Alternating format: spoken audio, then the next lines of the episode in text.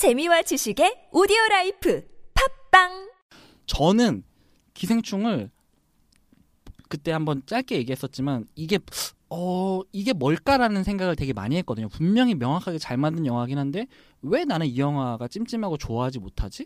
음. 라는 의문이 있었어요. 음. 못 만든 영화여서 그런가? 아니면 내가 뭘 못 봐서 그런 건가? 네. 내가 놓친 부분이 있었나? 뭐 이런 부분들이 있어서 되게 막 다른 사람들이랑 얘기도 많이 하고 글도 많이 찾아보고 이렇게 해서 저는 이번에 좀 명확하게 정리를 했어요. 이 영화는 계급에 대한 영화가 아니다. 라고 결론을 내리니까 좀 저는 모든 게 명쾌해졌어요. 계급에 대한 영화가 아니다. 예, 애초에. 그러니까 어떤 해외 평자가 말한 것처럼 봉준호라는 장르가 있잖아요. 네. 그러면은 제가 생각했을 때 뭐 다른 사람들의 의견을 다 보면서 그걸 그냥 제 걸로 하나로 만들어 버린 건데 봉준호 월드라는 장르를 만들기 위해서 계급을 차용을 했고 음. 그러던 와중에 그 차용을 한 계급을 위해서 디테일을 엄청 빡세게 치밀하게 잘 쌓았는데 그러는 와중에 인물들은 납작해지고 모든 활력을 다 없애버려서 저한테는 그런 영화였어요. 음. 그러고 나니까 저는 좀 정리가 깔끔하게 됐어요. 음. 애초에 이 영화를 계급으로 웃는 이렇게 분석하는 것 자체가 저는 이제는 좀 틀렸다고 저 저한테는 그렇게 봉준호 생각을 영- 해서 근데 봉준호 영화를 계급만으로는 얘기하기는 너무 그러니까 사실 설국열차도 계급에 음. 대한 영화는 아니라고 생각하는데 저는 저는 그거는 명확하게 계급 우화라고 그래요? 생각을 해서 네네네 그렇게는 근데 잘 모르겠어요. 계급- 또 계급인데, 그러니까 음, 음. 봉준호 감독 성향 자체가 좀 네네 급진 좌파적인 면이 있고 음. 그렇죠. 이건 사실 설국열차는 자본주의 해체에 대한 어떤 음. 그쵸. 메시지잖아요. 그러니까 저는 그 부분도 되게 흥미로운 거예요. 똑같은 계급을 마- 했는데 네. 이전에 봉준호는 그 계급을 어쨌든 박살내는 방식의 결론을 냈잖아요. 어쨌든 영화적이지만. 네. 근데 이 영화는 완벽하게 닫힌 영화란 말이에요. 음. 그랬을 때 이 변화가 봉준호의 변화인 건지 세계의 변화에 맞춰서 봉준호가 이런 영화를 만들어낸 것인지 음. 애초에 모든 인물들의 활력이나 생동감 같은 걸 다 제거한 것 자체가 이 영화의 설정이라는 것까지는 뭐 그것까지 오케이 알겠어. 네. 근데 그게 내가 좋아할 영화는 아니라는 거죠. 음. 어. 그냥 일종의 세태 세태 영화라고 하면 좀 말이 음, 이상한데. 근데 기생충은 명백하게 너무 우아하고 음, 음. 그리고 그런 걸 좀 찾아내는 사람들이 본인 영화도 본인이 되게 이상하다고 저는 음. 근데 이 그 이상한 지점이 봉준호의 가장 네네. 장점이라고 생각하는데 음, 근데 음, 기생충은 생각보다 저는 좀 별로였었고 음, 음, 음. 한 저- 두번 봤는데 저도 두 번까지 딱 봤어요. 네, 두 번 정도 봤는데 이제 더 이상은 못 보겠다. 내가 음. 평생 이 영화를 두 번 이상은 보지 않겠다는 생각이 들었던 저도. 지점이 있었는데 어떤 거예요?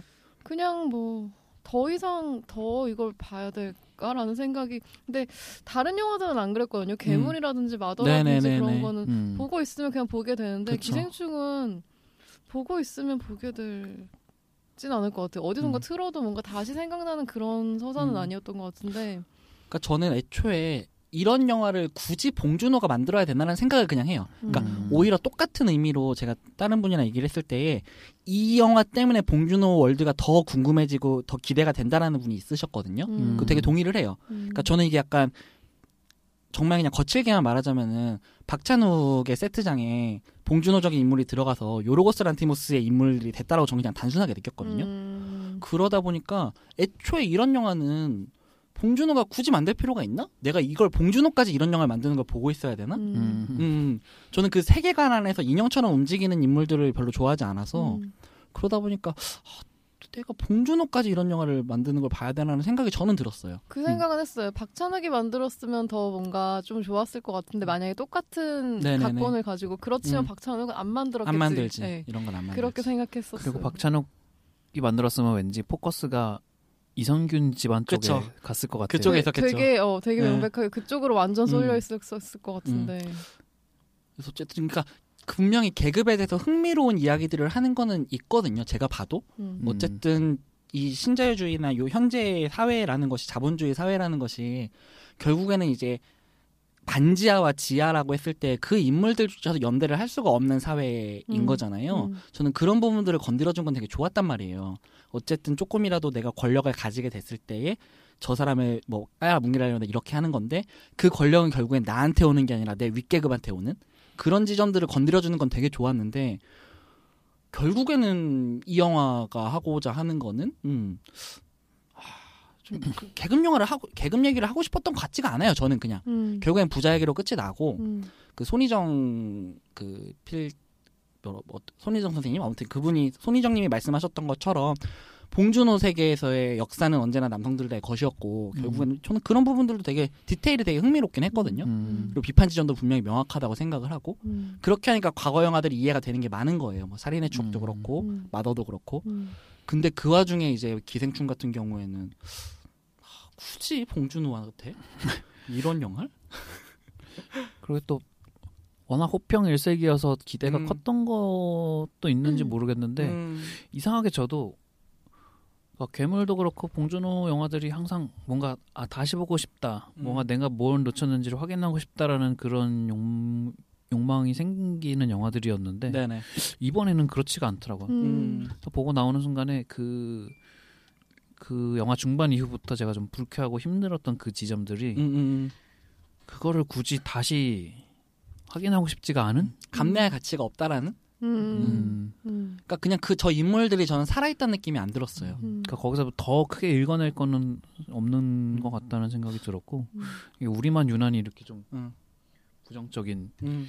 약간 감상으로 흘러가는 것 같은데 근데 뭐 근데 어, 이 영화의 순기능은 어쨌든 사람들이 영화 하나를 가지고 여러 가지 다층적인 해석을 아, 내면서 맞아요. 자기 주장을 얘기하고 어, 네네, 예. 그러면서 뭐 음. 좋은 영화 나쁜 영화 이렇게 얘기하는 그쵸. 거가 그런 담론을 만들어낸다는 거에서 이미 봉준호는 본인이 그쵸, 되게 그쵸. 뿌듯하게. 생각한다고 네. 생각해요. 예. 아니, 그 감독도 사실은 나이를 최고지 사실. 나이를. 먹고 괴물도 벌써 10년 맞아요. 지났고 그리고 본인도 계급에 대한 영화가 아니라는 식으로 뉘앙스를 정확하게 말하기도 했는데 음. 이걸 다 계급으로 접근하는 그 프레임이 너무 많아가지고 음, 너무 그런- 그러다 보니까 제가 좀 혼란스러웠던 것 같아요. 음, 음. 그래가지고 근데 저는 이 영화 계급 영화라고 안 하니까 너무 명확해졌어요 모든 음, 것이 음, 음.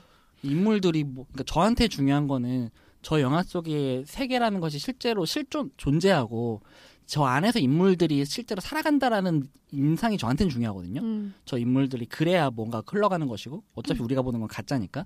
근데 저거는 그냥 인형놀이 같고. 근데 그런 점에서 이제 고레다 이로카즈 영화가 정말 대단하다고 생각하는 건 음, 그 음. 말씀하신 게 그 사람의 영화에는 그냥 다 녹아져 있으니까 음. 실제인 것 같 은데 음, 음. 완벽하게 실제는 아니지만 내가 보고 있는 건 허상이지만 네네네. 그렇지만 그게 완벽하게 관객한테 와닿아서 내가 음. 느껴지는 영화를 그런 결을 만드는 건 되게 음. 어렵다고 생각해서 그쵸. 어떤 가족 얘기도 많이 나오더라고요. 그 맞아요. 비교해서. 응. 어 그렇죠. 비교할 영화 아닌 것 같아 차이가 뭐- 많이 나. 이렇게 말하면 봉빠들이 음. 엄청 싫어하겠지 근데 기생충도 아마 음. 제가 10년 전쯤 네네네. 20대 중 반 그때쯤이었으면은 음. 이것보다는 더 할 얘기가 많고 좀 더 적극적으로 봤을 네네네. 것 같은데 그럴 수 있을 네네네. 것 같아요 예. 저도 옛날에 곡성 봤으면 진짜 좋아했을 것 같긴 해요. 어? 예 그렇군요 김기덕 좋아하셨던 분이. 아유 네 죄송합니다 그럴 수 있어요 사람이 변한, 변하는 게 사람이라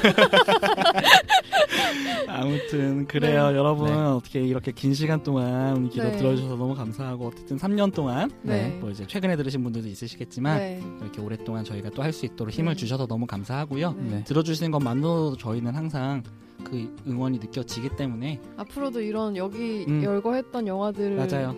함께 음. 다른 영화들도 함께 맞습니다. 네. 열심히 재밌게 네 앞으로 얼마나 더 저희가 할지 모르지만 맞아요 근데 앞- 갑작스럽게 그만두지는 않을 거예요. 않을 거예요 네. 이게 네. 재미가 없어지면 모르겠는데 왜냐면 우리가 너무 재밌어. 어 아직은 너무 재밌거든 우리 방송 막 찾아듣는 일단 사람들. 4주년을 목표로 맞아요 어, 네. 그러면은 여러분 잘 들어주셔서 감사하고요 앞으로도 잘 부탁드립니다 네 감사합니다. 수고하셨습니다. 3시간이죠? 우리 3시간 한 거죠? 별로 길게 한 것 같지 어, 근데 지난번에는 이렇게 길게 느껴졌지?